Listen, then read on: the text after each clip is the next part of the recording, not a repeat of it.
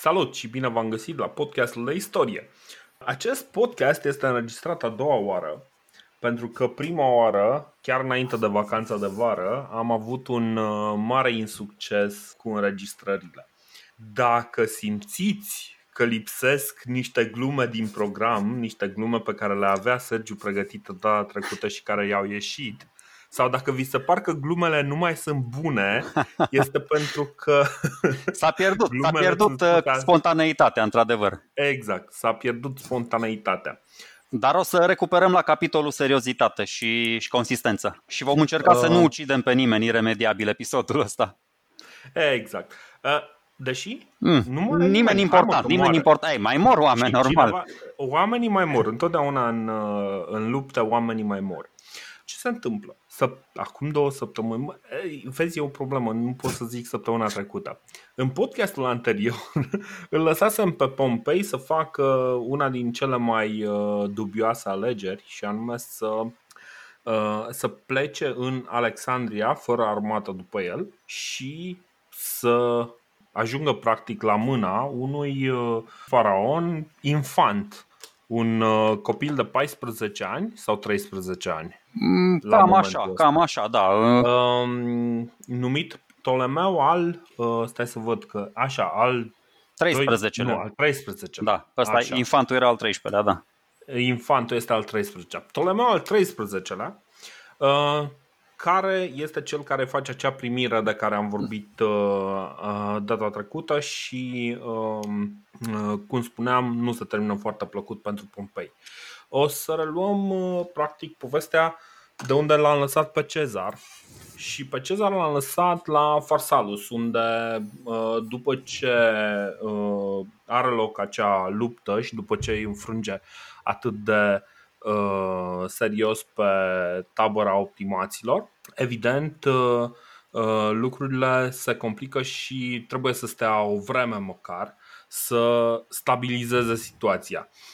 Spune Plutar că Cezar i-a lăsat la vatră pe tesalien. Tesalienii fuseseră până atunci aliații lui i-a lăsat uh, la vatră ca amintirea victoriei sale. După care, uh, după ce a stat un pic să vorbească și cu atenienii care se răsculaseră contra lui, practic, uh, a decis să pornească cu vreo două zile întârziere după Pompei. Pentru că și-a dat seama că Pompei este în mare grabă, nu și-a luat toată armata cu el.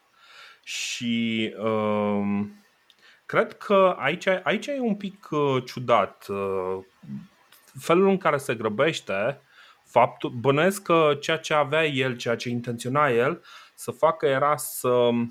Eu cred că. Să-l prindă din urmă și să-l, să-l, să-l ierte așa foarte, foarte magnanim, așa foarte superior, să-i, să-i ofere acea iertare pe care Pompei nu și-o dorește, pentru că își dă seama că este pentru el o situație foarte jenantă. Uh, Probabil că Cezar a crezut că a câștigat războiul civil uh, definitiv. Așa că el, pe lângă toate împăciuelile alea pe care le face, da, se duce, se plimbă puțin prin tabăra învinșilor, îl mângâie pe cap pe Brutus, să-i spune, da, băi, fiule rătăcitor, e în regulă, lasă, iartă pe toată lumea, da? Bine, mă rog, toată lumea uh-huh. care dorește să fie iertată, că o să vedem unii uh, nu se predau chiar toți, unii o să continue lupta, îl trimite pe Marcus Antonius uh, la Roma, să aibă grijă puțin acolo să nu scape lucrurile de sub uh, control în capitală, uh-huh. și datorită lui o să scape lucrurile de sub control, datorită așa.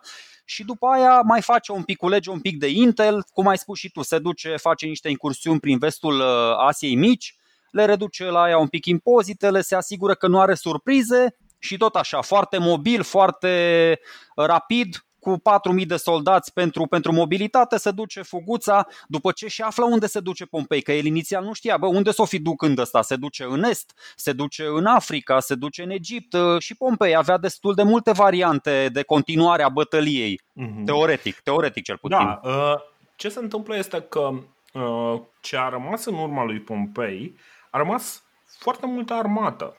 Pompei cumva nu și-a dat seama sau cumva a ignorat cât de multă armată și cât de ce forță serioasă putea să-i contrapună lui, lui Cezar. Pentru că, de exemplu, și aici o să vedem ce, ce spune, că să vedem cum toată lumea fuge din uh, zona respectivă, fiecare cu câte o mini-armată, așa, destul de, destul de serioasă. De exemplu, spune așa Apian. Ce Lucius Scipio, uh, socrul lui Pompei și oamenii mai de vază care scăpaseră din uh, bătălia de la Farsalus, procedând mai cu minte decât Pompei, o, o porniră în grabă spre Corcira, la Cato, care fusese lăsat acolo în fruntea unei alte armate și a 300 de trireme. Cei mai de seamă dintre prietenii lui Pompei împărțiră între dâns și flota.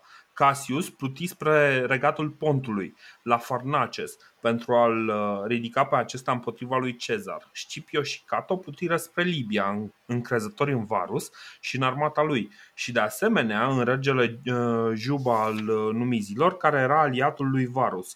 Pompei, fiul cel mai în vârstă al lui Pompei, n-a fost foarte inspirat, și împreună cu, cu el Labinus și Scapula s-au uh, nu, ok, s-au, uh, s-au grăbit și aceștia pe, pe de altă parte spre Spania. Punând stăpânirea pe această provincie, ei adunară o nouă armată alcătuită din iberi, celtiberi și sclavi și făceau pregătiri din ce în ce mai mari. Atât de mari, forță pregătise, uh, pregătită de Pompei stăteau acestuia la dispoziție, iar el, orbit de o divinitate, nu ținu seamă de ele și fugi. În Libia, soldații au oferit lui Cato conducerea armatei, însă acesta nu a acceptat-o, deoarece se aflau acolo foști consuli, oameni cu o demnitate superioară acestuia, uh, care avusese la Roma numai magistratura de pretor. Așadar, Lucius Scipio, devenind comandant și în, ace- uh, și în această țară, se aduna și se întocmea o armată numeroasă. Aceste două pregătiri erau cele mai însemnate care se făceau în Libia și, uh, care se făceau în Libia și în Spania împotriva lui Cezar. Deci ce se întâmplă? De fapt sunt trei fronturi aici. Primul este Farnaces, la care merge Cassius, al doilea este în Libia, unde se duce Cato și cu uh, Lucius Scipio, al treilea este în Spania și practic chiar Cezar trebuie să fugă după patru iepuri că mai este și Pompei, bine, care dar Cezar, Pompei nu va mai fi foarte curând. Cezar nu știa de toate chestiile astea. Eu de asta ziceam, uh, n-am mai văzut teoria asta pe, pe nicăieri, dar uh, mă rog, fiind uh, un podcast din ăsta de analiză personală, o să, o să risc o observație. Pompei aici face o greșeală foarte gravă. El ajunge în Egipt și nici nu știu, cred că pleacă înaintea tuturor, nu stă să se sfătuiască cu toată lumea, așa, așa am eu impresia, că el prezintă, prezintă egiptenilor când coboară pe plajă în Alexandria la infantul ăla și la toți supușii lui, prezintă înfrângerea de la Farsalus. Apropo, că ne întrebam episodul trecut cum au aflat egiptenii așa repede de înfrângerea lui Pompei. Păi de la suita lui Pompei, că ăsta e, e foarte simplu. Adică ăsta când uh, a debarcat acolo le-a spus, uh, bă, uite ce s-a întâmplat. Dar dacă nu ar fi prezentat această înfrângere ca o catastrofă. Ăsta s-a dus, a zis, bă gata, sunt un om pierdut, distrus, nu mai am nicio speranță, ă, așa spun și sursele antice, că a plecat din tabără uh-huh. repejor, devastat, da, nici măcar nu, nici măcar nu aștepta să se termine bătălia. Și aici se naște o altă discuție la care mă tot gândeam eu, adică ă, putem să ne întrebăm de ce a fost Pompei așa de slab psihic da? și nu a continuat bătălia? Pentru că mă uit pe cifre. Uh, Pompei a pierdut vreo 10.000 de oameni în momentul în care s-a terminat bătălia, Cezar 1.000 de oameni. Dar chiar și așa, avea mai mulți oameni, dacă ar fi avut măcar un plan B al bătăliei, să se organizeze un pic, să se reorganizeze un pic, da? Uh-huh. Eu zic că pe termen lung, cu mai multe resurse, cu tot ceea ce ai prezentat tu, foarte bine pus, pusă la punct continuarea rezistenței de ceilalți oameni, că se vedea că ăștia cumva, vezi, spuneam de pasivitatea lui Pompei din episodul trecut, dar să fiu foarte sincer, mie mi se pare că el era, el era pasiv de multă vreme s-a, s-a obișnuit cu viața asta de om de stat, nu mai era general, uh, ruginise. Da. și, și în tabăra lui era luxul ăla, când Cezar a venit în tabără a zis, bă, ia uite cum trăiesc ăștia, firar să fie, zici că ăștia au venit la paradă militară, n-au venit la război. Adică Pompei nu mai era de mult un, un general de temut, era un om de stat. Cu calități incontestabile, că să ne aducem aminte cu criza cu pirații, cu grânele, cu a condus Roma în ultimii cinci ani, dar nu mai era, adică și, și campania din Est. Dacă nu-i frăgezea Luculus pe Mitridate și pe Tigranes, cine știe ce se mai întâmpla. Poate se întâmpla ca împotriva lui, uh, lui Sertorius. Dar exact cum spui tu, foarte bine. Dacă Pompei avea un pic de viziune și un pic de psihic, cu toți aliații care erau super, super puternici, deci unul s-a dus în est, unul în vest, unul în sud, uh, Cezar încă ar fi trebuit să mai lupte de 15 ori ca să câștige până la urmă războiul ăsta civil. Uh-huh.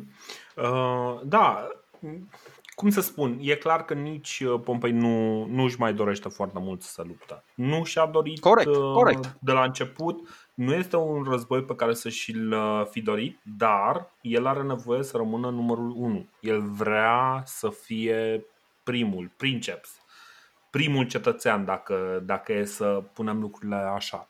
Și asta este problema pe care, uh, pe care o are el aici. E, poate e aroganță, poate este orbire, poate e.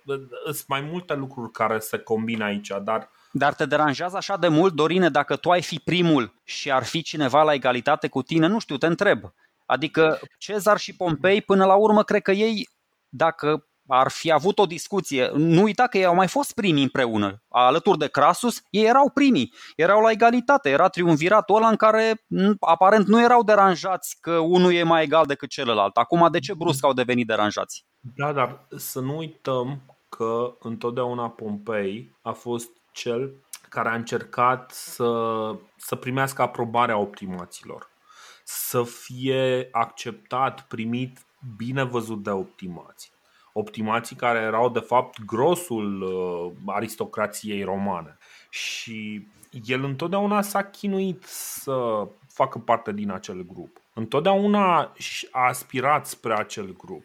Și aici este problema lui. El stă și își dorește foarte mult să fie cu ea. Și zici să uită că ea... la Cezar, da, gândește da. la fel ca Cezar, are același, nu chiar aceleași, dar cumva niște resurse similare cu Cezar și deodată vede cum toată gloria, toate avantajele, toate, uh, toată atenția pe care o primise până atunci se duce către Cezar. Cumva e un pic anti-intuitiv, pentru că, vezi, Pompei nativ ar fi trebuit să fie popular. El e un fel de novus homo, adică e fiul unui om nou pe când Cezar are, are un pedigree din ăsta de semi-rege, adică vine într-o familie foarte bună, semi-optimată, știi cumva? Da, înțeleg ce zici, da, înțeleg ce zici. A, a, asta, asta e și parcă nu mai știu dacă Cicero uh, era cel care spunea că uh, după ce s-a terminat gloria din, uh, din armată, s-a terminat și cu gloria în, în Roma. Ah, Frumos, frumos, da. Deci asta e. Pompei, corect, da, deci asta zic. Pompei era, era doar o fantomă. Cred că asta și egiptenii când au văzut, da. au văzut prin Pompei, au zis, bă, gata, hai că nu, nu avem cu, ce să, cu cine să vorbim și au ales să se dea repede cu Cezar și uh, încă o chestie interesantă, asta cu, cu, cu tăiatul capului. Că mi-am dat seama în antichitate, știi? Na, nu exista ghilotină atunci, evident, nu existau halebardele alea și securile alea de călăi, deci, cred că tăiatul capului clar nu era o modalitate de a ucide pe cineva, era mai degrabă o modalitate de, de a transforma pe cineva în trofeu. Că o să vedem și mai da. târziu, când ajungem pe meleagurile noastre, asta cu capul și cu mâna dreaptă. Știi că m-am gândit, acum mi-a, mi-a picat fisa. De ce tot timpul, uite băi, dăm capul ăla. De pe vremea, lui, de pe vremea fraților Grahus, uite, i-am luat capul ăla, i-am luat capul, i-am luat și l-am prezentat nu știu cui, unui for superior. Dubioasă faza asta cu, cu, cu capul și cu mâna dreaptă. Bine, îți dai seama că Pompei nu stătea acolo să, să-și dea capul și să meargă mai departe. deci înseamnă niște lucruri totuși. Uh, așa, în orice caz, acum să ne întoarcem la Cezar. Cezar așadar, ziceam că se grăbește după Pompei. Are o mare problemă. Uh, aceeași problemă pe care a avut-o și când a încercat să traverseze Adriatica. Nu are suficiente bărci. Ce face este ia câteva uh, bărci, are nevoie să, să treacă în Asia și uh, ia niște bărci uh, de, mm, de pescuit sau ceva de genul ăsta, niște bărci foarte mici. Și în timp ce el se duce să traverseze Hellespontul, se întâlnește cu uh, partea din flotă pe care o lua Cassius să se ducă la Farnaces. Și aici se întâmplă una din cele mai interesante chestii posibile. Uh, Cezar, cu foarte mult tupeu, se duce la Cassius și Cassius imediat uh, se apleacă în fața lui Cezar și uh, îi dă toate trupele uh, lui și îi se abandonează, îi se predă practic lui, uh, lui Cezar. Casius era celălalt fiu risipitor, rătăcitor. Da, era, era la care se ducea către Farnaces în, uh, în pont și reușește în felul ăsta să oprească practic și uh, o, o nouă răscoală în pont, deocamdată, dar cel mai probabil află și care sunt planurile uh, locotenenților lui, uh, lui Pompei. În fine, el nu stă foarte mult să proceseze lucrurile astea pentru că are treabă. Merge în Asia, cum spuneai tu, Uh, mai aranjează cu comunitățile uh, locale pompeiene până atunci să-l aprovizioneze pentru că are nevoie de proviziile astea și după, aceea, după ce află uh, încotro merge Pompei, în mare secret, și aici este cheia, în mare secret pornește, deci cumva așteaptă ca astea, bărcile să fie suficient, triremele să fie suficient de departe de mal și îi spune, uh, le spune oamenilor, băi gata, mergem la Alexandria. Ca să nu se afle, bănesc și ca să nu fie atacat sau inconveniat de ceva trupe care nu aflaseră că Pompei uh, a renunțat la luptă. Uh, bun, în cele din urmă ajunge așadar în Egipt, îi se prezintă inelul și capul lui Pompei, refuză să vadă capul, plânge la vederea inelului și Uh, mă rog, aici e o scenă de asta în care uh, scriitorii antici cumva îl și uh, acuză de ipocrizie ceea ce este destul de natural.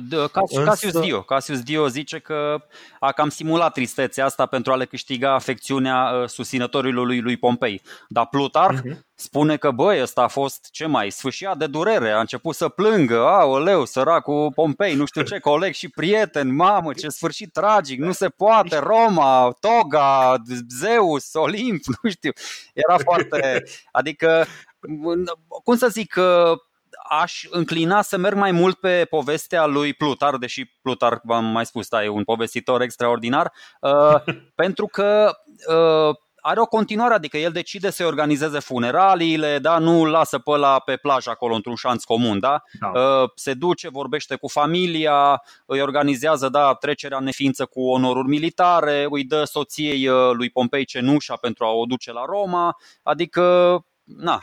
Îi atrage oamenii din suită și îi protejează și e foarte important acest aspect că îi protejează pentru că o să vedem uh, nici Pompei, nici, uh, uh, nici Cezar nu au debarcat la un moment foarte bun.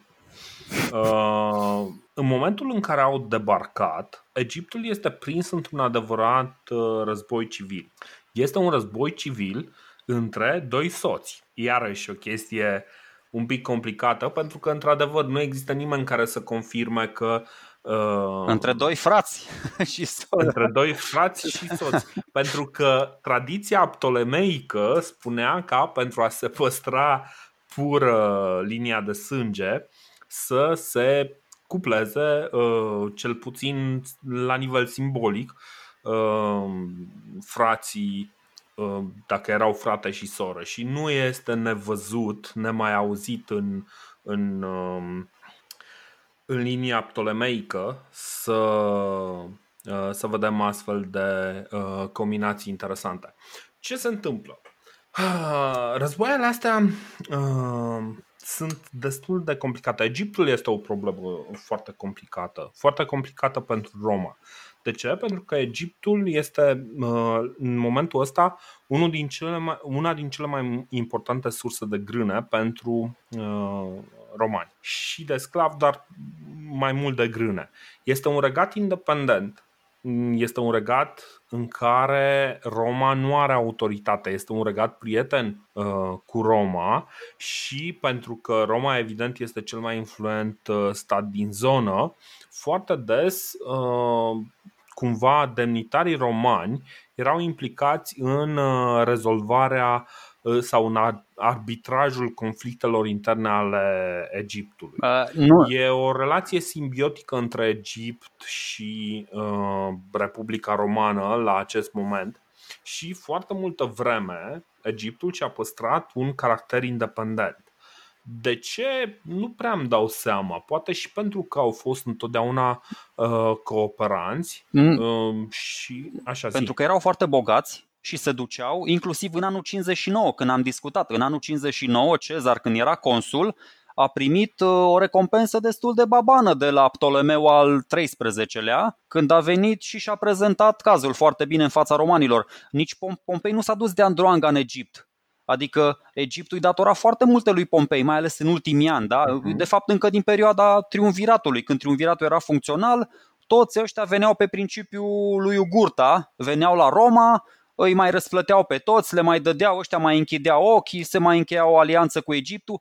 Cumva Uh, regatul Egiptului este independent, dar mai mult așa de, de iure. Eu cred că de facto, de fapt, e un regat client al Romei, așa cum devine și Siria și cum o să ajungă și Iudeea. Și, adică... Nu, e foarte, e foarte greu să-l numesc uh, regat client. Pentru că... E foarte greu să-l mm. numesc regat client. În 58, că... am amintește că 58 uh, l-a trimis Claudius pe Cato, le-a zis, băi, ia, ia le egiptenilor Cipru. Și, Cip, și uh, egiptenii ce au făcut? Nu au făcut nimic. S-au dus la, la Roma și le-au mai dat la ăștia o punguță cu galben ca să-i mai lase. A, și încă o chestie. În 55 l-a trimis Pompei pe Aulus Gabinius, a invatat ăsta Egiptul cu 10.000 da. de oameni, nu știu ce, s-a, s-a dus la, la faraonul de atunci și a zis, băi, Ptolemeu al 13-lea sau al 12-lea, al 12-lea era al atunci, 12 da. era ia, dă, da, da. ia dăm tu mie 10.000 de talanți ca să nu știu ce, o mică atenție. Chiar Cicero, uite, Cicero spune că ăsta, faraonul ăsta, a încercat prin orice mijloace să-și păstreze regatul, dar a reușit tot prin aceleași mijloace să-și piardă demnitatea. Da? Și se referă evident la mitele pe care le tot, le tot dădea romanilor. Avea într-adevăr acest avantaj Egiptul prin comerțul cu regatele pe care noi încă nu le știm, că istoria e destul de neagră în perioada asta. Avea pe lângă grânele de care spui tu, într-adevăr, Egiptul va ajunge grânalul Republicii Romane, avea și foarte mult aur. Avea, făcea comerț cu, cu statele din, da. din Africa Centrală și avea aur. Deci prin comerțul ăsta, na, deci Egiptul era foarte bogat, foarte bogat. Și Roma și Cezar, în primul rând, avea nevoie de bani pentru armata lui ca de aer. Da, și uh, există o datorie pe care Ptolemeu Auletes, tatăl uh, lui Ptolemeu al XIII-lea, uh, o avea față de Republica Romană, dacă țin bine minte. Corect, corect.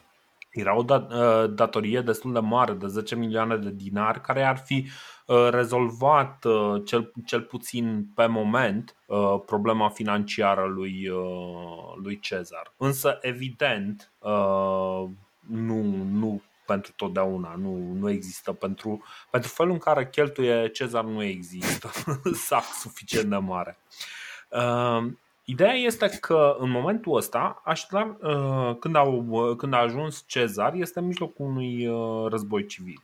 Războiul ăsta civil are loc între Ptolemeu al XIII-lea, descendentul pe linie masculină a lui Auletes, și Cleopatra, care spre deosebire era cumva cum să zic, era mai apropiată de, uh, de localnici. Deci uh, linia ptolemeică era o linie de greci, care de asta și se menținea atât de, de mult cu sine însăși pentru că era destul de diferită de locuitorii uh, de atunci a Egiptului. Da, bă, ei uh, ăștia erau foarte, foarte ciupalaci. Că... Mie mi se pare, în 250 de ani să te încăpățânezi, să vorbești doar greaca la palat, să nu, adică să participi așa la, la ceremonii religioase doar în interior,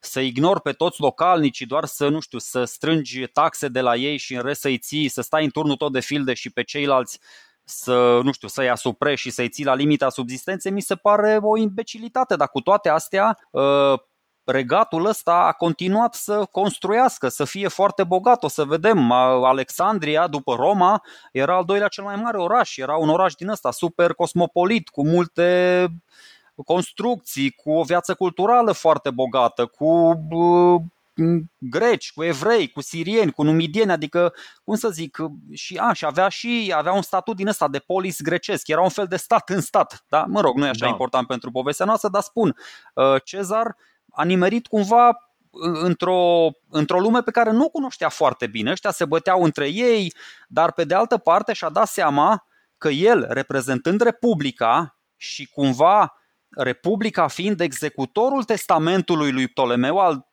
13, al 12-lea, el, dacă tot da, era aici, ziceam, da. Da, cum ziceam, uh, romanii foarte des erau folosiți ca arbitri pentru conflictele interne ale uh, egiptenii, ale dinastiei ptolemeice. El a zis Cezar, bă, dacă toți sunt aici, hai să mă fac util, ok, am de recuperat de la ăștia niște bani, stau aici, mm-hmm. egiptenii au încercat să-l ducă cu zăhărelul, le-a zis, bă, hai că uite, te duci tu, uh, mai durează un pic până facem rost de toată suma, nu mai bine îți vezi de treabă, trimitem noi banii după aia, da?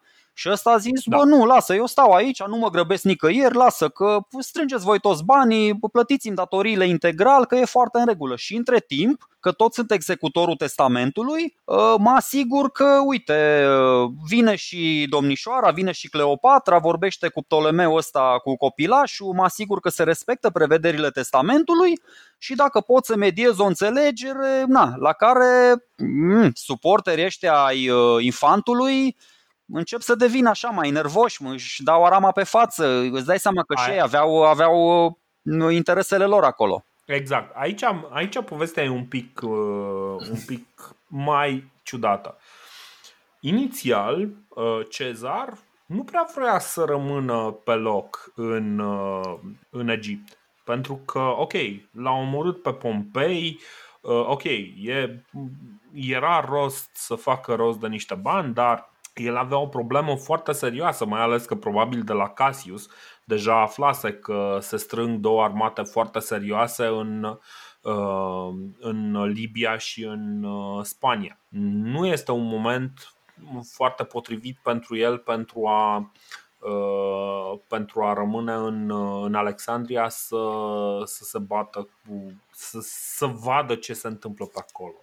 Uh, și el în mod normal ar fi dorit să plece dacă vremea potrivnică nu l-ar fi uh, obligat cumva să primească uh, găzduirea lui Ptolemeu al XIII-lea. O vreme, câteva zile, el nu spune nimic. Stă pe acolo, este cât de cât apreciat, să plimbă prin cartierul regal, uh, este cât de cât apreciat de cetățenii uh, egipteni, cei care umblau pe acolo, care aveau dreptul să umble pe acolo, dar Uh, și încearcă să-și dea seama de situația politică. Situația e un pic complicată. Într-adevăr, Ptolemeu al XIII-lea este uh, teoretic faraon, dar practic nu. Practic, regina Egiptului este Cleopatra. Cleopatra este uh, o tânără de 21 de ani, avea 21 de ani la momentul ăsta, inteligentă, educația, uh, educată în tradiția grecească, și uh, o persoană, o să vedem, remarcabilă totuși. Um, era probabil căsătorită cu fratele ei, cel puțin, uh, cel puțin pe hârtie. E, asta e o tradiție introdusă în uh, familia ptolemeică de la Ptolemeu al II-lea și sora lui Arsinoe. E o practică cumva acceptată în cercurile regale egiptene, asta, așa cum ai spus tu, o practică care e disprețuită de greci, dar acceptată pentru dinastia ptolemeică, poate și pentru că nu prea aveau alți greci prin, uh, prin zonă. Uh, în 51, uh, în 51 înainte de Hristos, Cleopatra apare ca unic conducător după Ptolemeu al XII-lea, semn că inițial și-a rejectat fratele ca co-conducător. Știi? Adică cumva uh, în 51 moare uh, Ptolemeu uh, al 12-lea Corect. și imediat în analele egiptene apare Cleopatra ca și unic conducător. Însă încet încet o cabală din jurul lui Ptolemeu al 13-lea începe să pună mâna pe putere. Sfătuitorii lui este eunucul regal Uh, pentru că Ptolemeu are undeva la 13-14 ani, eunucul regal este uh, cumva, nu știu cum să spun, un prim secretar, dacă e să ne zicem așa.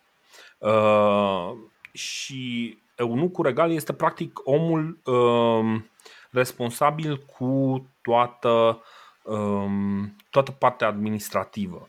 Și șeful trupelor regale, care este un tip pe nume Ahilas, care are în subordinea lui undeva la 20.000 de oameni. Ptolemeu nu prea poți să-l. Adică e un copil de 13-14 ani cel mult, nu prea poți să-i pui foarte multă responsabilitate la vârsta respectivă. Real, administratorul este uh, cel care conduce lucrurile și uh, administratorul este acest uh, Poteinos, așa, Poteinos. Uh, Poteinos și Achilas, uh, împreună cu un uh, filozof grec care, al cărui, Teodotus, așa, sunt cei care hotărăsc, de exemplu, să-l omoare pe, pe Pompei. Și cumva lui Cezar nu prea îi convine lucrul ăsta. Se uită, își dă seama că oamenii ăștia sunt destul de, destul de puternici și nu foarte bine intenționați. Adică au și forță, știu să, să se folosească de ea și pot să fie foarte, foarte periculoși. Și lucrurile sunt, sunt un pic ciudate. Acum, ce să zic, uh, Cezar este găzduit în Palatul Regal. Uh, îi se dau câteva camere, îi se dă spațiu pentru uh, cele 3000 sau 4000 pentru cei 3000-4000 de legionari pe care îi are cu el. Numai că, la un moment dat, izbucnește o răscoală. Și inițial, Ptolemeu, Eunucu sunt captivi, Ahilas nu. Ahilas era teoretic cu armata în afara uh, în afara Alexandriei. Chiar și Arsinoe, și... cealaltă surioară mai mică a Cleopatrei, e captivă la, la Cezar. Exact. Nu este captivă la Cezar. Mă rog, este aici, un oaspete, este un oaspete de vază, da. Sunt, sunt, sunt împreună, cumva, in, ideea inițială este că Cezar uh, apără Palatul Regal, unde este adăpostit și uh, faraonul, nu? unde este adăpostit, adăpostită administrația Egiptului.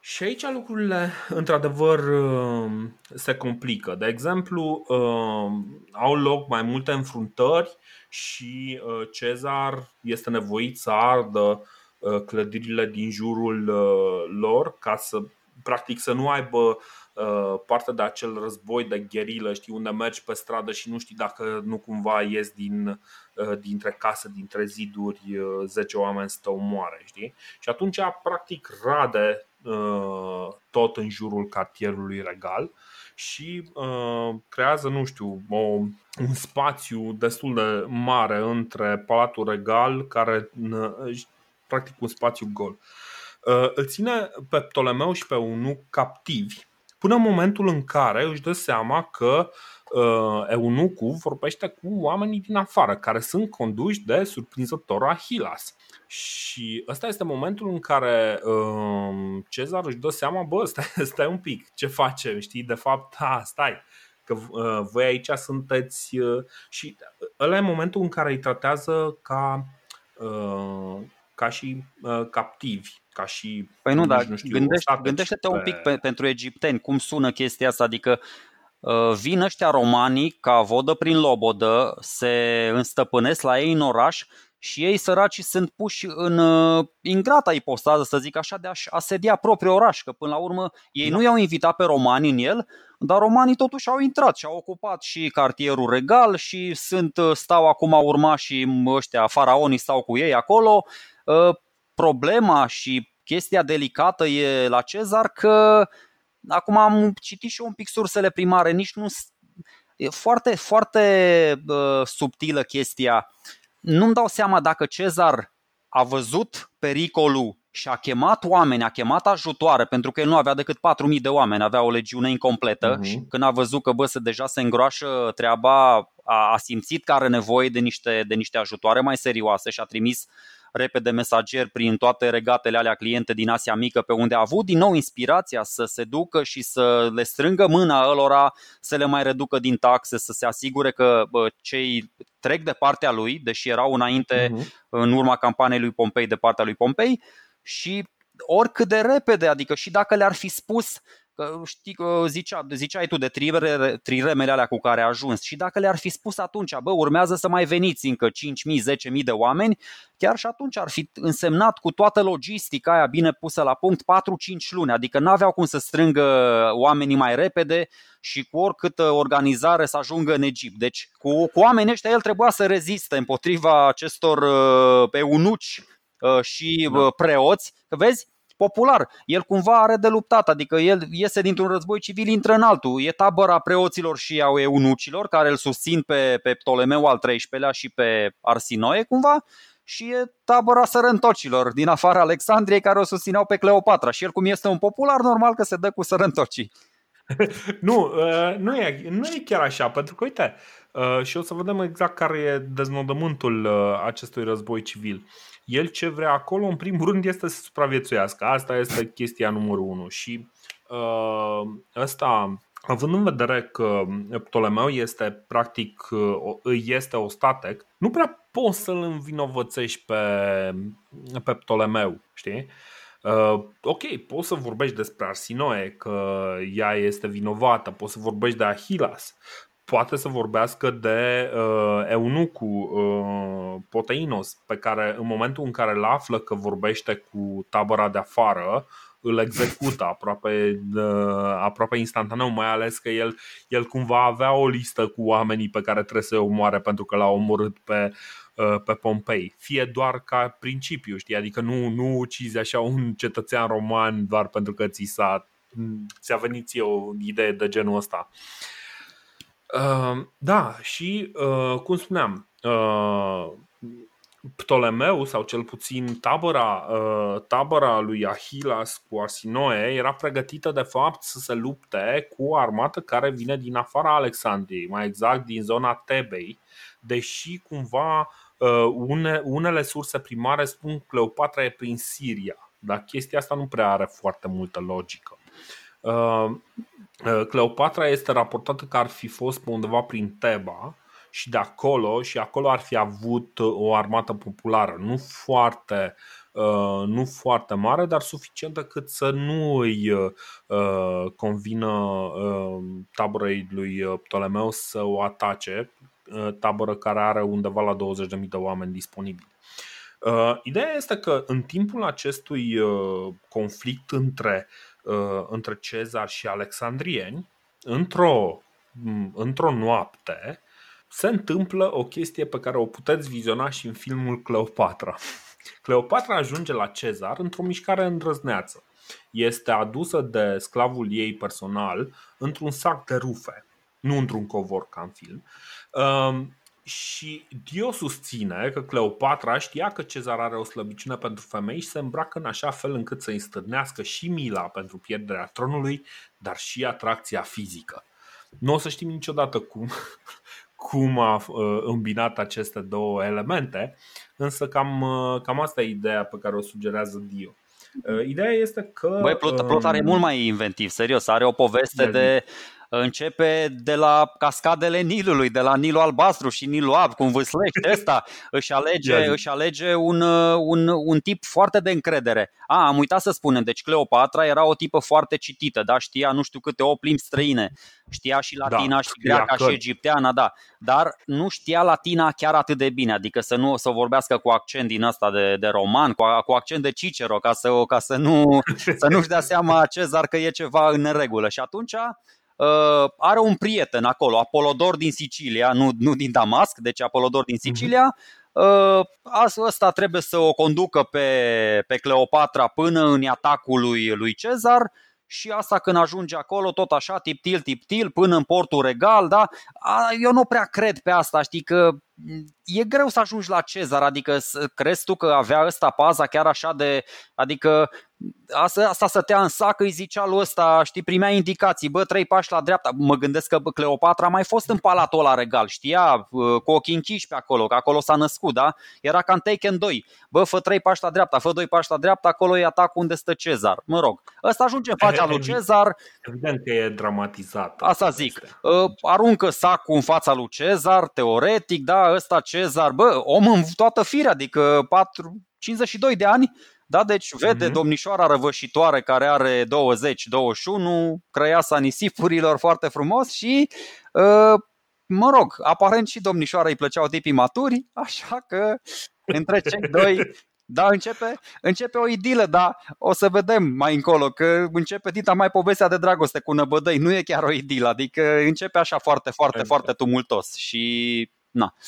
Fără absolut nicio legătură, să știți, fără absolut nicio legătură cu ce se va întâmpla între cei doi, Cezar decide să o susțină pe Cleopatra și așa cum scrie în testament, Cleopatra și Ptolemeu al XIII-lea ar trebui să conducă Egiptul, să fie co-monarhi. Deci nu îl exclude pe Ptolemeu corect, al XIII. Corect, corect. Asta e foarte da, important. Da. Și cred că, de fapt, aici e uh, sămânța conflictului din acest război civil. Nu o să stăm să analizăm în, uh, uh, în detaliu acest război civil, pentru că, într-adevăr, există mai multe povești. Uh, de exemplu, um, Cezar continuă să fie sub, uh, sub asediu și, uh, la un moment dat, primește o, o rundă de întăriri pentru că probabil, așa cum ai spus tu, a trimis deja, uh, deja niște mesageri să-l ajute și au venit niște întăriri pe mare, nu foarte mari, dar suficiente cât să aibă nevoie de ceva mai mult spațiu. Așa că încearcă cucerirea insulei cu farul, uh, Încercarea însă eșuează și uh, eșecul este atât de mare, este cea, cea mai serioasă înfrângere din campania asta. Pierde undeva la 800 de, de oameni Uh, e nevoit la un moment dat să-și dea jos armura și mantia de general și e nevoit să nuate cu documentele în mână ca să nu uh, cu niște documente în mână ca să nu le ude, uh, documente care bănuiesc că erau foarte importante pentru el. Ideea este că mai ajunge... importantă decât viața? Da, uite aici, fii atent, Suetonius, mi se, adică și Plutar și Suetonius spun aceeași poveste, dar mi se pare că Plutar o fură de la Suetonius pentru că Suetonius e mult mai atent la detalii. Uh, zice, uh, uh, la Alexandria, în timp ce ataca un pod, a fost forțat de o șarjă inamică să se retragă pe un schif. Asta e o traducerea mea, șarjă inamică, mă rog, e un pic mai, mai dramatic, dar pe, pe o, o barcă mm-hmm. mică, când și alți mulți soldați s-au aruncat în barca respectivă, Cezar a sărit. Deci a sărit, nu a căzut, da? Țineți minte? Da. A sărit în apă și a notat 200 de pași da. până la cel mai apropiat vas ținându-și mâna stângă ridicată tot timpul pentru a nu șuda aceste hârtii de care zici tu, pe care le ținea deasupra, deasupra capului. Și pentru a nu-i smulge vreun soldat pelerina de pe el, pe post de trofeu, Cezar și-a ținut-o cu dinții. Bă, era dat naibii cezărică ăsta, lasă-o în spuma mării. Deci cu o mână ținea documentele, cu alta nota, cu alta se proteja de săgeți și cu alta făcea semne soldaților. Da, ok, ok.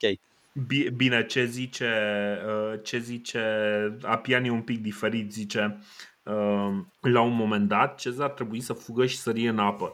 O lungă bucată el înnoată în uh, largul mării.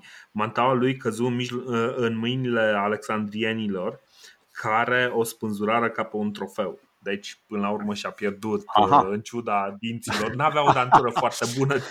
Asta, asta reiese de aici. Bun. Uh, după o vreme, clar, lucrurile merg cu bune și cu rele pentru, pentru Cezar. După o vreme vine o delegație de alexandrini care, să, care îi spun să îl predea pe Ptolemeu uh, iar Ptolemeu spune, băi, lăsați-mă să merg că eu voi merge acolo și voi opri asediu. Cezar spune, stă se gândește, își dă seama că nu, nu s-a născut uh, nu s-a născut al altă ieri, avea vorba ta 5-2 de ani și ceva mai multe războaie la, uh, la îndemână, dar și-a dat seama că, ok, dacă îl ține pe Ptolemeu, uh, nu are un mare avantaj.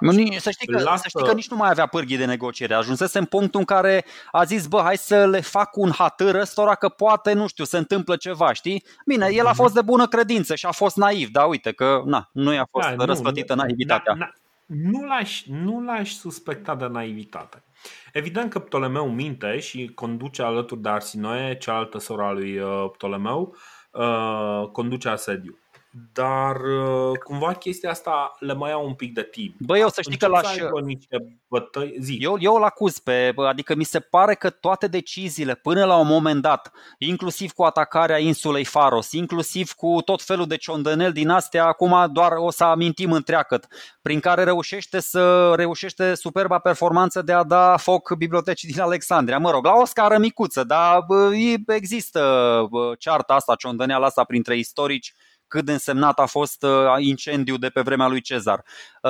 Cassius Dio spune că situația a devenit atât de încordată încât Cezar, care era un tip super sobru și super rațional, s-a apucat de băut. Adică așa, uh-huh. adică mhm. săracul bea în fiecare seară pentru că zicea, bă, ce cu mizeria asta, m-am băgat, sunt ăștia, mă înconjoară, trebuie să mă lupt, bătălii de stradă tot timpul. Cavaleria, e, cavaleria era degeaba, că ăștia trebuiau să se dea jos și să lupte cot la cot cu pedestrașii. Ăștia încercau să-i otrăvească sursa de apă, au trebuit să, să sape fântâni, ă, să se descurce. Adică era era destul de, de, de albastră situația pentru, pentru Cezar.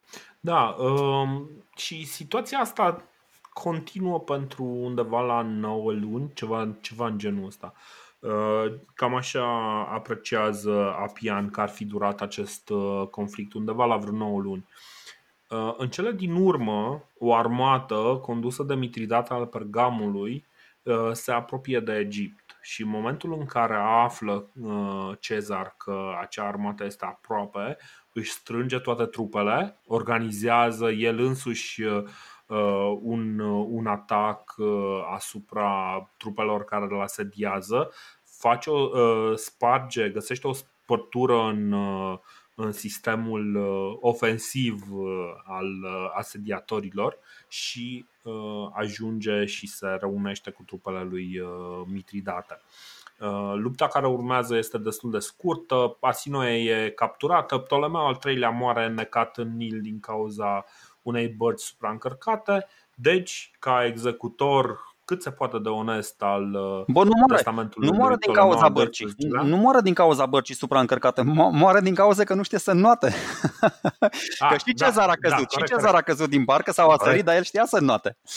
Și avea și armura pe el. Și avea și armura pe el, exact. Și, și a și ținut în dinți mantia o vreme.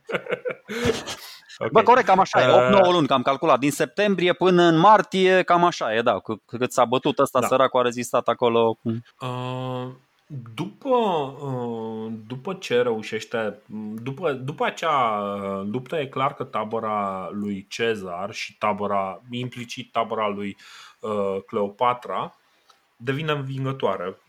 Și uh, cumva Cezar aici învață din uh, Uh, din luptele anterioare și rămâne în zonă din mai multe motive. În primul rând, pentru a face un fel de tur de forță împreună cu, uh, uh, cu Cleopatra și cu coregentul Ptolemeu al XIV-lea, care este un alt frate al uh, Cleopatrei. Deci ăștia erau doi frați, două surori, Ptolemeu al 13-lea și al 14-lea, Cleopatra și Arsinoe. Arsinoe este capturată, uh, Cleopatra rămâne regină, uh, Ptolemeu al 13-lea moare că nu știe să nuate, Ptolemeu al 14-lea, care era destul de mic, uh, rămâne coregent alături de Cleopatra. Cumva Cezar a spus, bă, ok, hai să, că ăsta a vrut ca să fie doi Ptolemei pe, Uh, pe tron, atunci să fie doi Ptolemei pe tron. Și a rămas uh, Cleopatra cu Ptolemeu al XIV-lea.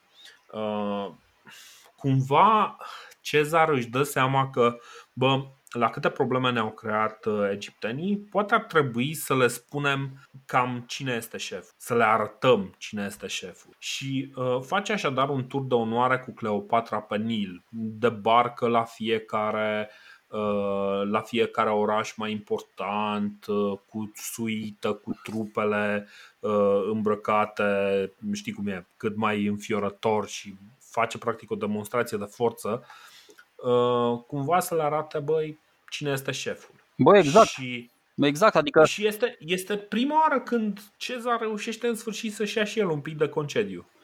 Păi nu, dar evident că nu și-a luat 400 de vase cu el doar ca să-i facă invidioși pe ăștia. Ia uite bă, fraierilor, voi n-aveți nicio gagică și uite ce bună e gagica mea, că eu am voie să stau cu ea și voi vă uitați la mine. Adică e clar că le-a arătat după ce a și încheiat pacea asta în care s-a asigurat că Cleopatra o să facă rost de bani, o să îi plătească, soldații vor fi în sfârșit mulțumiți, motivați și așa mai departe, face Uh, deci, serios, Republica Romană face exact prin desfășurarea asta de forțe de care o spui tu, e exact mesajul ăla, pe care, mesajul ăla de soft power cum fac și americani acum când se plimbă cu portavionul ăla de clasă Nimitz pe lângă coastele Libiei, Venezuelele, Iranului, știi exact astea, care, statele care au întâmplător niște, rezol, niște rezerve de petrol, știi? Așa cum și Egiptul avea întâmplător niște rezerve de aur și de grâne, da? Și na, Roma avea nevoie de resursele astea și uh, se ducea la Egipt să le arate cum funcționează o democrație, o republică jet be jet, nu un regat, adică o dictatură. Mm-hmm. Și, și asta Singur, a făcut. Așa, singurul lucru care îl convinge să plece este vestea că au apărut uh, niște probleme în Asia.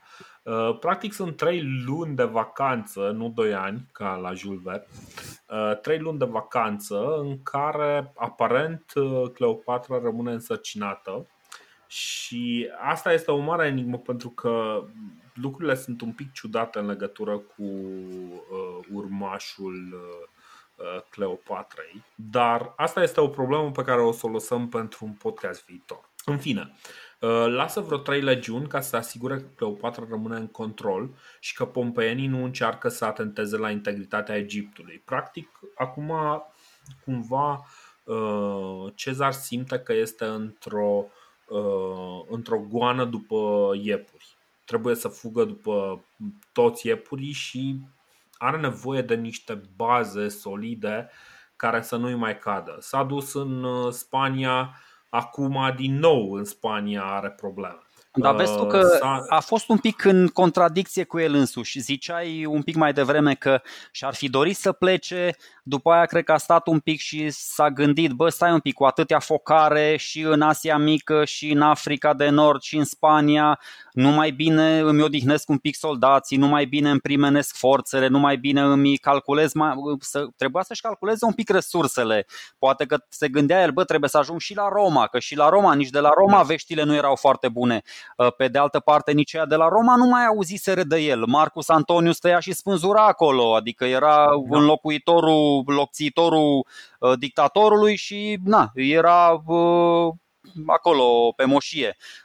De asta spun, și-a luat vacanța asta cumva nu știu, oare, oare să fi atins așa de, de să fi fost atins de fiorul iubirii, că, adică s-a dus într-un ghid turistic până pe, nu știu, s-a uitat, a admirat piramidele, a admirat templele de la Luxor, de la Karnak, toate frumoase acolo, știi? Probabil a fost impresionat, băi, ia uite, toate astea sunt ale noastre, adică Egiptul acum e aliată cu, cu e aliat cu Roma, nu? Adică sunt, da. sunt și ale noastre, știi? Și Uh, e, e, e într-adevăr un pic complicat. Ce este clar este că nu, nu este nici el foarte bine informat de ce se întâmplă la Roma. Comunicarea uh, în, uh, în Mediterană este foarte dificilă acum pentru că pompeienii, să nu uităm, au o flotă mult mai mare decât, uh, decât uh, tabăra lui Cezar. Teo- teoretic da, da, teoretic da, corect, corect. Nu, nu, teoretic și practic și uh, Uh, asta, asta e o mare problemă. În fine, ideea este că uh, foarte,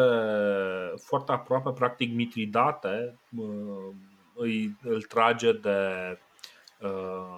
de mânecă Mitridate al Pergamului. Zice, bă, am auzit totuși că eu am venit, ți-am sărit în ajutor, dar sunt probleme în, înapoi în Asia. Și ce se întâmplă? Uh, pomenisem de Cassius care se ducea la Farnaces, Farnaces din Bosporus. Farnaces este un nume pe care poate l-am mai pomenit când am vorbit despre Mitridate, pentru că Farnaces este un, uh, un fiu al lui Mitridate care uh, stăpânea Bosporul. Bosporul este mare, zona aia cu Marea de Azov, nu este Bosforul, da? Ba, e Bosforul, Bosforul Cimerian, așa e să zice, da, e Marea de Azov, Bosforul da. Cimerian, da. Uh, și începe, o, uh, începe să-și facă idei de recucerire a pontului. Practic, el uh, zice: Băi, eu sunt fiul Mitridate, vreau să redau pontului uh, gloria de altă dată. Cezar pornește încolo, uh, se mai oprește din loc în loc, mai, uh, mai extorchează niște bani de la cei care îl susținuseră pe Pompei, dar în principiu, uh, încet încet își face drum înspre, înspre Asia Mică. Și lucrurile se întâmplă foarte rapid. Nu prea avem istoric aici. Îl prinde pe Farnaces la Zela, în Capadocia.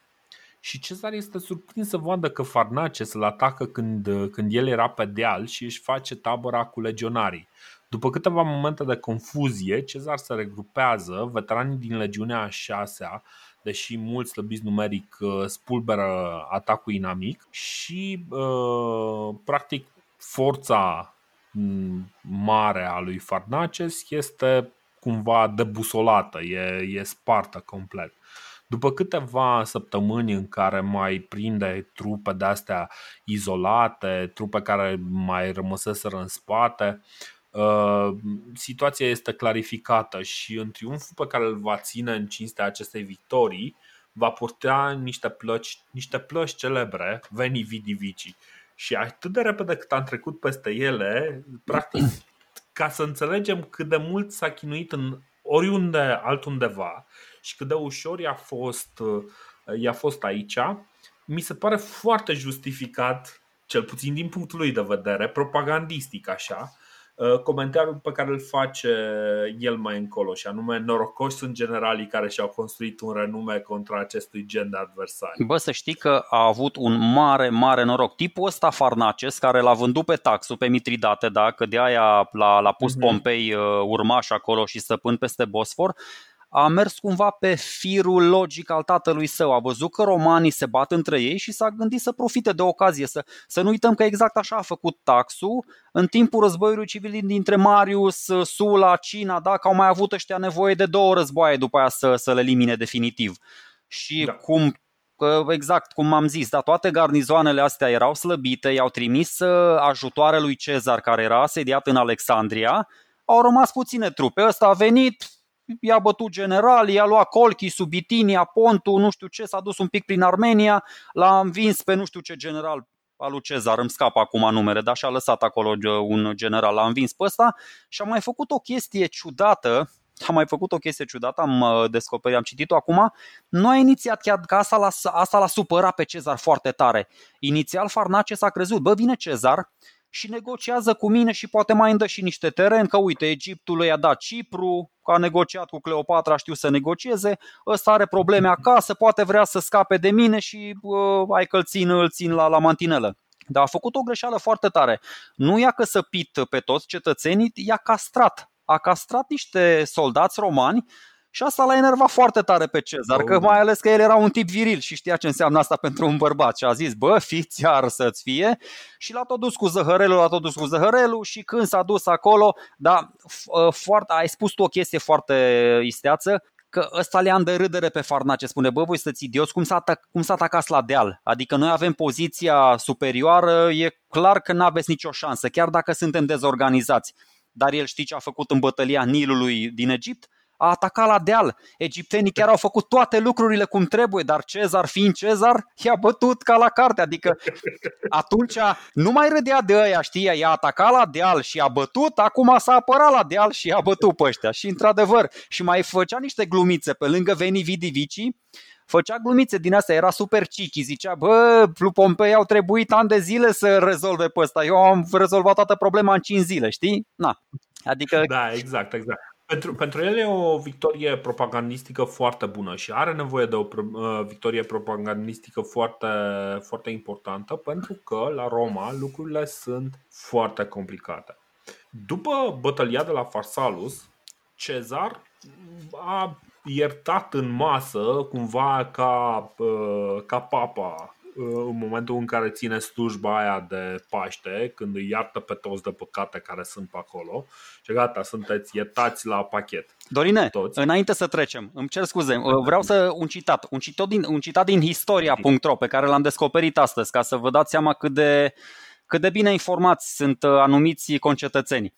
După ce a dus o expediție în Orient pentru a-l învige pe Farnaces al doilea al pontului la Zela, și unde așa. a avut o, așa, așa scrie pe historia.ro, și unde a avut o relație intimă cu regele Bitiniei, Cezar l-a urmat pe Pompei în Alexandria și s-a întristat la vederea capului său. I-a oferit o înmormântare cuvenită, nu știu ce, acolo s-a îndrăgostit de Cleopatra și așa mai departe. Da, după chestiile sunt... Deci oamenii ratează complet și cronologia și tot ce a făcut ăsta. Regele Bitiniei numai ăla cu care a avut relații Cezar din 74. Deci au făcut varză da. complet.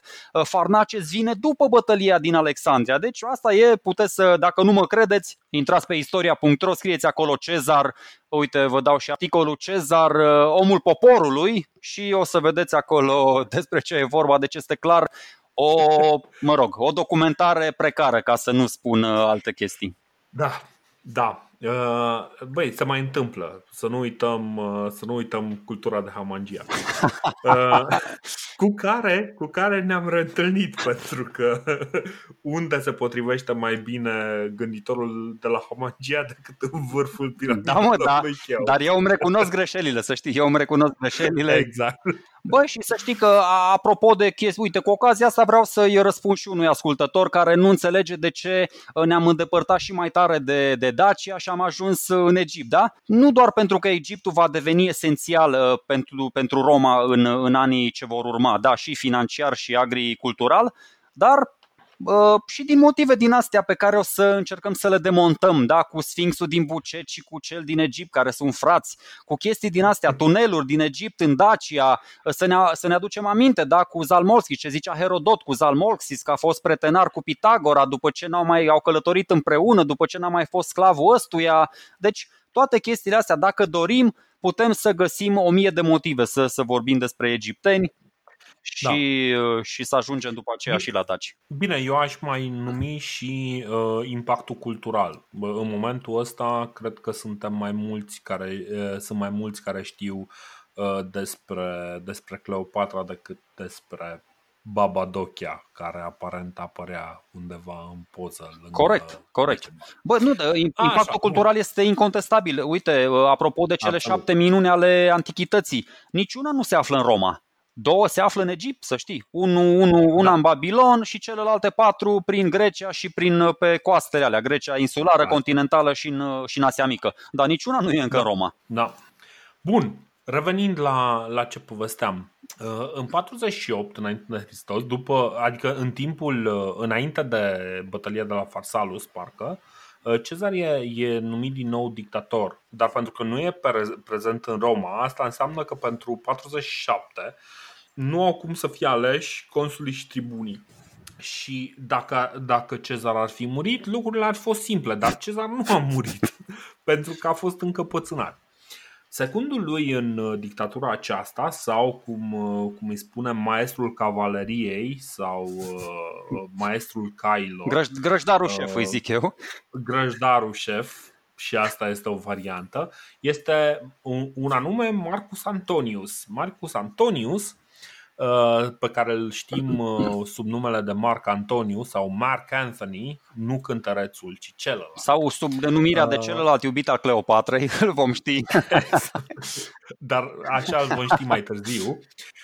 El este cumva un un, un intim de-al lui, un, un foarte, foarte apropiat de-al lui încă de pe vremea războaielor galice. Uh, după Farsalus, Antonius, uh, ca secund în dictatură, se întoarce în Italia pentru a fi sigur că lucrurile rămân sub control în Italia și pentru că este vorba totuși de o dictatură și el devine efectiv autoritatea supremă. Acum, trebuie să ne înțelegem, în momentul în care noi auzim cuvântul dictatură, noi ne gândim la, nu știu, la Ceaușescu, ne gândim la Kim Jong, whatever.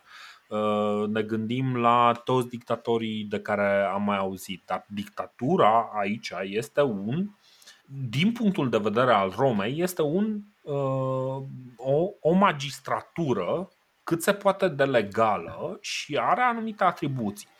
Aceste atribuții pot fi folosite în mod pozitiv, cum ai exemple la oameni precum Cincinnatus sau alții mai din trecutul uh, Uh, Romei sau pot fi folosite negativ, așa cum vom vedea la Antonius. Antonius nu este un băiat de idei, este un băiat de execuție. El nu, nu are foarte multe idei și alea pe care le are sunt fixe.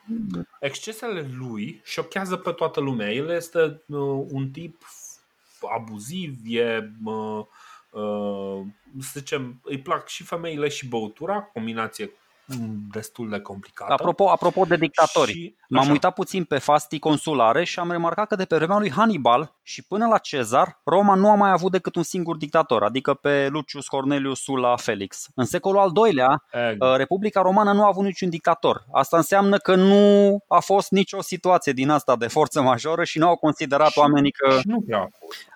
Da, nu, nu prea a fost. M- mă gândeam că de poate fapt... pe vremea războiului cimbrilor, știi, atunci, dar atunci uh, rezolvase Marius cu, cu consulate consecutive și nu a trebuit să, să se facă dictator.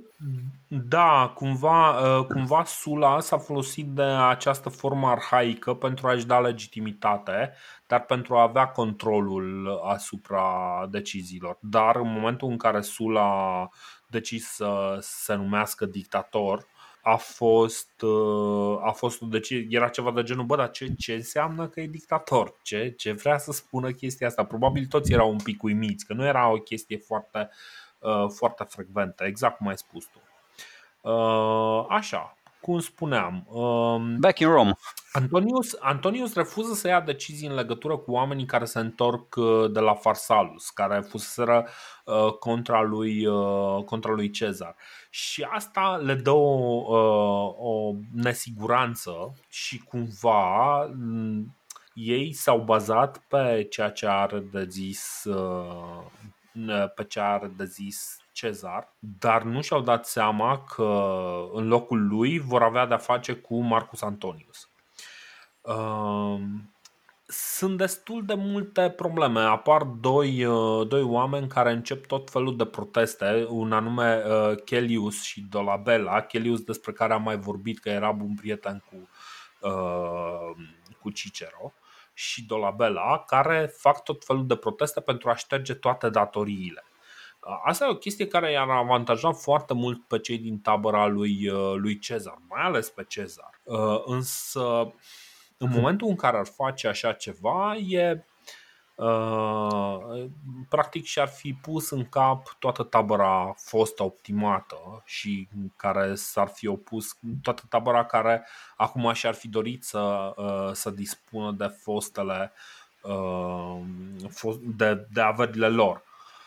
Uh, ultimele proteste îl fac pe Antoniu să vină cu câteva cohorte din uh, militarii care nu s-au răsculat. Și aici este foarte important pentru că zic eu că militarii care nu s-au răsculat pentru că între timp se răsculaseră împotriva lui Antonius chiar și uh, legionarii.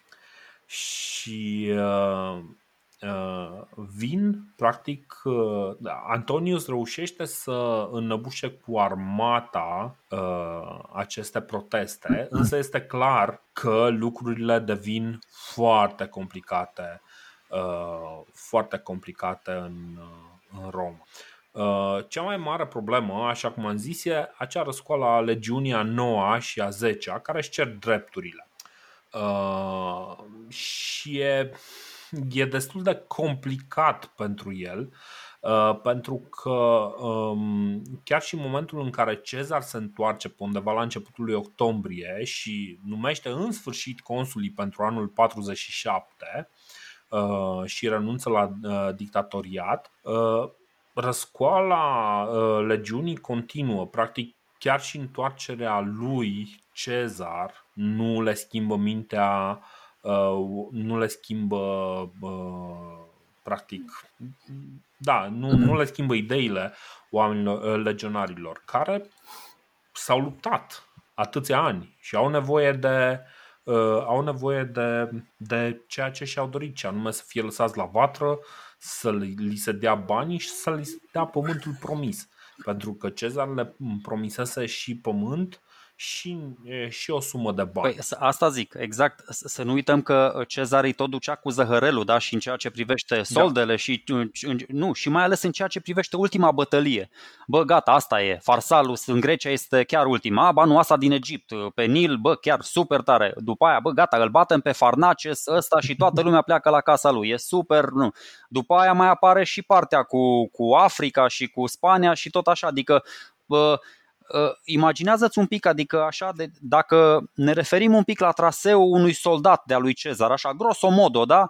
Uh, mergi din Galia în Britania, te întorci, mai mergi odată în Britania, uh, te plimbi prin toată Galia, vii din nordul Galiei în, în sudul Italiei, da? să fugi după Pompei, te duci după aia în, în Spania, din Spania ajungi iar în Grecia, te duci în Egipt, te duci în Asia Mică, acum din Asia Mică vii iar cu, cu Cezar na, în, în situația fericită că supraviețuiește acestor multe bătălii, te duci din nou Uh, în Italia și acum îți mai spune Cezar a 10-a oară, bă, trebuie să mai mergem o dată în Africa și asta e. Adică să nu ne imaginăm atunci că ăștia uh, chiar erau adepții turismului mediteranean și oa ce frumos e, hai să mergem cu Cezar să vizităm toate chestiile astea. Astea se duceau să se lupte, da. în, adică nu se duceau să, să stea la, la soare, să se bronzeze. Deci cumva uh, e justificată revolta asta, cum a mai fost și revolta uh, legionarilor uh, din Masilia, adică ține minte că a mai fost atunci. Că era legiunea 6 sau nu Exact, știu, pe care Cezar atunci a reușit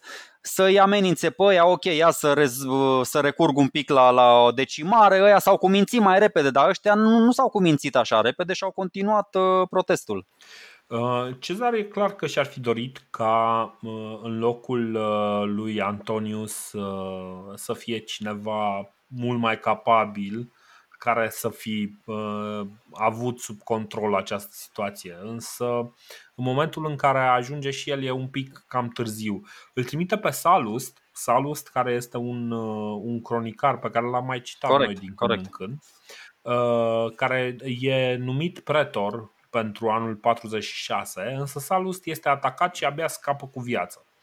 Uh, Cezar pregătește Roma pentru asediu uh, și în momentul în care legiunile care se deplasau către Roma, fără un conducător foarte clar, uh, se deplasau pentru Roma ca să discute cu, cu Cezar, Cezar face un lucru interesant. În momentul în care legiunile ajung la porțile Romei, nu intră în Pumerium, dacă țin bine minte, își fac tabăra lângă, Uh, Cezar se strecoară pe podiumul, uh, podiumul din centrul taberei și are o discuție cu ei.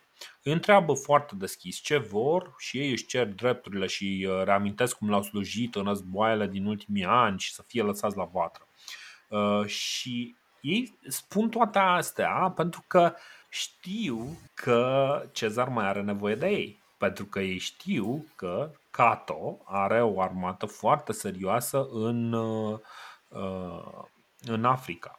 Și Cezar face un lucru foarte interesant și aici o să vedem, o să vedem mai multe despre ce, ce fel de om era Cezar. Cezar, în momentul în care vin oamenii zic, da, ok, ne cerem drepturile, Cezar îi salută nu cu tovară și așa cum i-ar, uh, i-ar saluta în mod normal sau camarazi, ci cu cetățeni. Deci, dragi cetățeni, veți, uh, nu mai sunteți soldați, Vă mulțumesc pentru tot ce ați făcut și uh, vă promit că absolut tot ce v-am promis vă dau. În momentul în care uh, ăștia sunt atât, ei, ei practic ce doreau? Își dădeau seama, bă, stai un pic că încă mai este de luptat și cineva o să lupte. Dar în momentul în care Cezar vine și le spune direct, bă, ok, nu vreți, nu vreți, pare rău, să ăștia șocați. Ei, ei se așteptau ca Cezar să roage de ei, să le dea ceva în plus, să nu știu ce. Cezar însă nu. Și uh, în momentul ăla zic, ăștia zic, bă, na, nu e în regulă, hai să nu, și uh, cumva se întorc și încep să se bată să-i accepte în, uh, în serviciul lui. Bă, dar cum mai apare Suetonius și... în cărțile de istorie? Cum de nu l-au scos, cum de nu l-au scos capitaliștii ăștia? Adică folosește termenul de camaraz, de tovarăș, păi ce e aici? E marxist-leninist, e trotskist, e clar, bă, scoateți-vă afară pe Suetonius ăsta. uh, în momentul, în, în momentul ăsta Cezar uh, are din nou inițiativa. Legionarii îi promit că se vor lupta pentru el și nu o să aibă nevoie de altcineva. Și băi, noi luptăm pentru tine, facem noi tot, rupem tot, îi omorâm pe toți. Numai nu, nu ne lăsa. nu ne lăsa în, în urmă. În cele din urmă, Cezar se, se îndură și acceptă Uh, legionarii înapoi, cu excepția legiunii a 10 care fusese până atunci uh, favorita lui și pe care o acuză de lipsă totală de recunoștință. Uh, legionarii din legiunea 10 într-adevăr se simt foarte prost din cauza asta. Sunt, nu, decimează-ne, omoară-ne. Zice, doar primește-ne înapoi. Se oferă, efectiv se oferă să treacă prin acel procedeu readus, readus de bătrânul Crasus înainte să moară. Băi, să știi că este inexplicabil, uh... este inexplicabil comportamentul soldaților, că m-am stat și l-am analizat. Cezar nu vine cu nimic nou, adică îți spun, singurul, uh, singura explicație pe care o găsesc eu uh, vine tot din cultura asta spartană. Deci romanii erau într-adevăr o societate super militară, bă, să fii soldat, să te duci, să te lupți, era o onoare mai mare decât orice altceva. Ăștia, cumva cred că Cezar doar le-a, le-a reamintit chestia asta. Bă, sunteți soldații Romei și ăștia deja gata, ok, au avut un moment de rătăcire, ne cerem scuze, nu mai vrem nici pământ, nici bani, vrem doar să ucidem în numele Romei, ceva de genul ăsta. Au fost așa.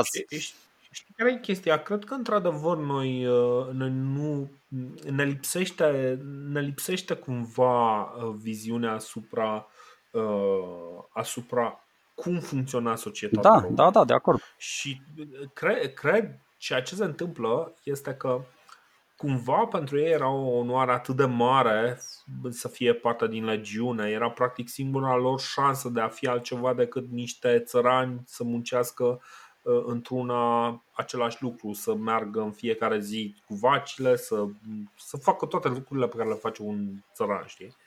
Uh, în schimb, ca, ca soldați, aveau bani, aveau uh, putere, da, într-adevăr, puteau să-și ajute familia, ceea ce în momentul în care deveneai un țăran oarecare nu prea mai puteai să faci nimic decât dacă aveai un pic de sânge Uh, de patrician și lucrurile sunt într-adevăr un pic complicate și în momentul în care legionarii își dau seama că uh, există o șansă să-și piardă acest statut, în momentul în care uh, legionarii simt că vor fi după aceea tratați ca fiind niște oameni dezonorați, niște oameni care nu sunt onorabili, onoarea asta este mult mai importantă decât e, pentru ei decât orice altceva. Bă, plus că nu era, atunci, cumva, nu era chiar de aici cumva, da.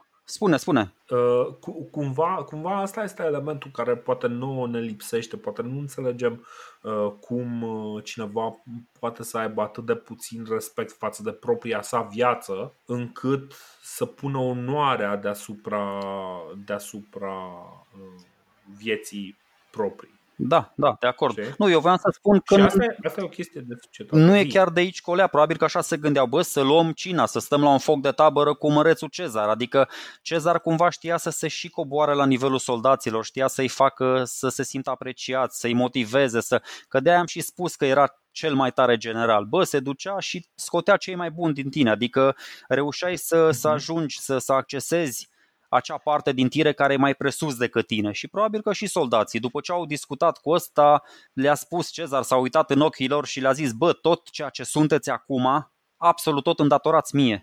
Toate aceste succese, toată lumea pe care ați văzut-o, toți dușmanii pe care ați înfrânt în numele Romei, mi se datorează mie. Așa că supuneți-vă. Și i-a dominat așa de tare încât da, au făcut chestia asta pe care da, pentru noi e greu să, să ne explicăm, dar în societatea aia romană, mai, mai crudă decât am, am crede, era o chestie extraordinară să, să, să faci chestia asta.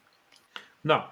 Legionarii, cum am zis, se roagă de el, îi roagă să îi decimeze, doar să-i primească înapoi. Cezar, chiar și cu legiunea 10, simulează reluctanța Uh, și după aceea anunță, băi, ok, de data asta nu vor fi execuții, dar uh, înțelegând un pic situația din teren, uh, a reținut care sunt conducătorii rebeliunii, având în vedere că erau legiunile lui destul de apropiate, îi cunoștea suficient de bine și în campania care urmează, să zicem că nu vor ajunge la sfârșitul campaniei foarte ușor.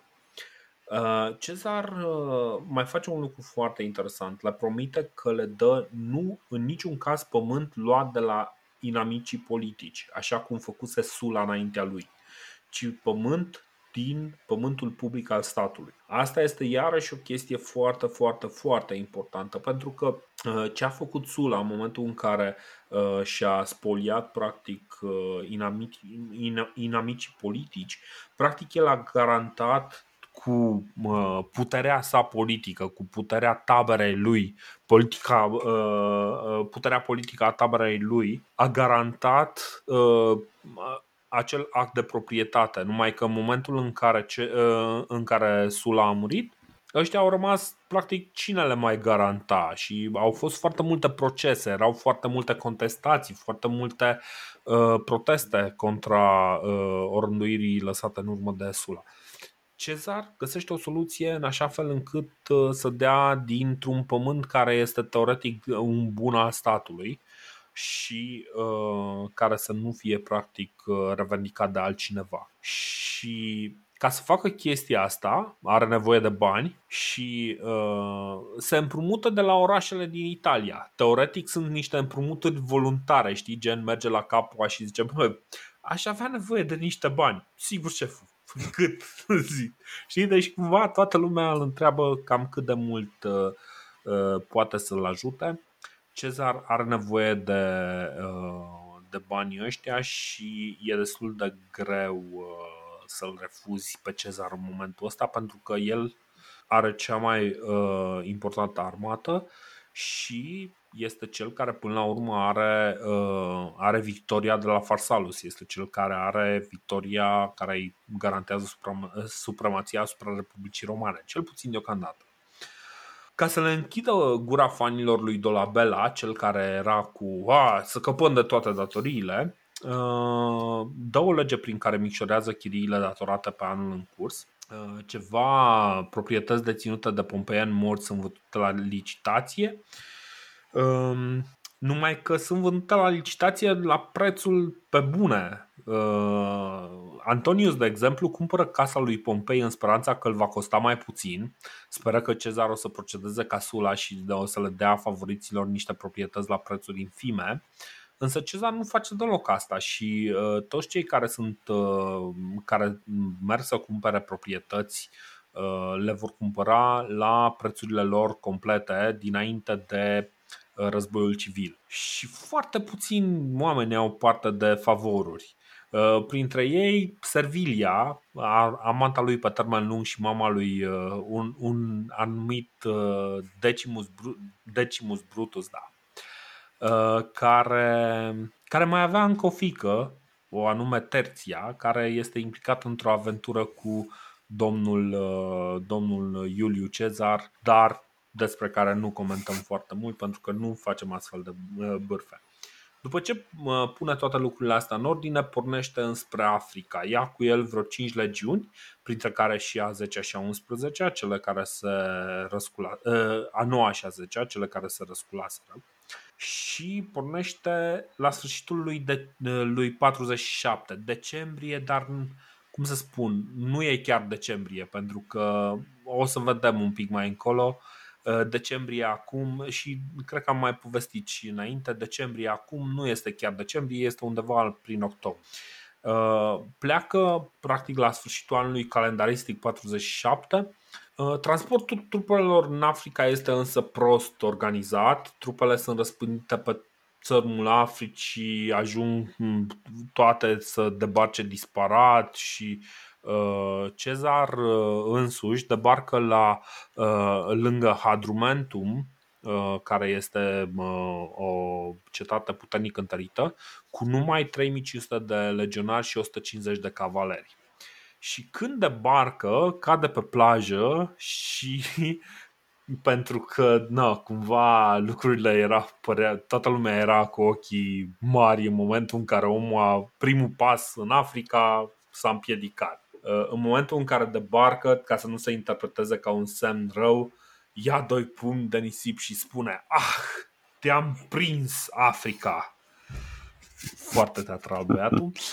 Uh, și în felul ăsta uh, o să încheiem uh, acest episod cu, cu, această, cu acest Ah, te-am prins Africa uh, pe care îl vom, uh, vom lăsa așa suspendat pentru uh, podcastul de peste două săptămâni. Pentru că romanii sunt super superstițioși și pe lângă chestia asta care se întâmplă, acum ca să închidem uh, chestia asta, sper să-mi aduc aminte că mai sunt niște episoade simpatice. Uh, Cezar, de exemplu, se întâlnește cu Cicero în drum spre Roma, dar o să povestim poate data viitoare. Uh, se mai întâmplă niște lucruri foarte simpatice, deci se împiedică, se împlătucește în propria togă, Înainte să meargă în Africa, încearcă să sacrifice un taur pentru Jupiter, ăla scapă și fuge și iar încă o superstiție neîncheiată, plus că mai era o superstiție despre care Cicero spunea că oricum e o prostie, dar în care ceilalți credeau, ă, dacă lupți pe pământ african împotriva unui Scipio, nu vei câștiga niciodată. Și avea trei chestii da. cu care avea trei probleme pe care trebuia să le rezolve. Cu taurul n-a rezolvat-o, cu ăsta, cu că, căzutul în nisip, a rezolvat-o foarte frumos, a îmbrățișat continentul, la la la, și cu, cu Scipio a rezolvat-o și mai simplu, a luat un Scipio din ăsta, nu știu, a găsit el pe unul prin mulțime pe acolo, i-a oferit un post de middle management, l-a pus, nu știu, ceva centurion și l-a trimis în prima linie cu ocazia primei bătălii. Ia bă, rezolvă problema că am și eu un Scipio în armată și așa uh, sorții, sorții victoriei vor fi, vor fi uh, cât de cât, uh, cât, de fiecare, cât echilibrați. Da, fiecare cu Scipioul lui.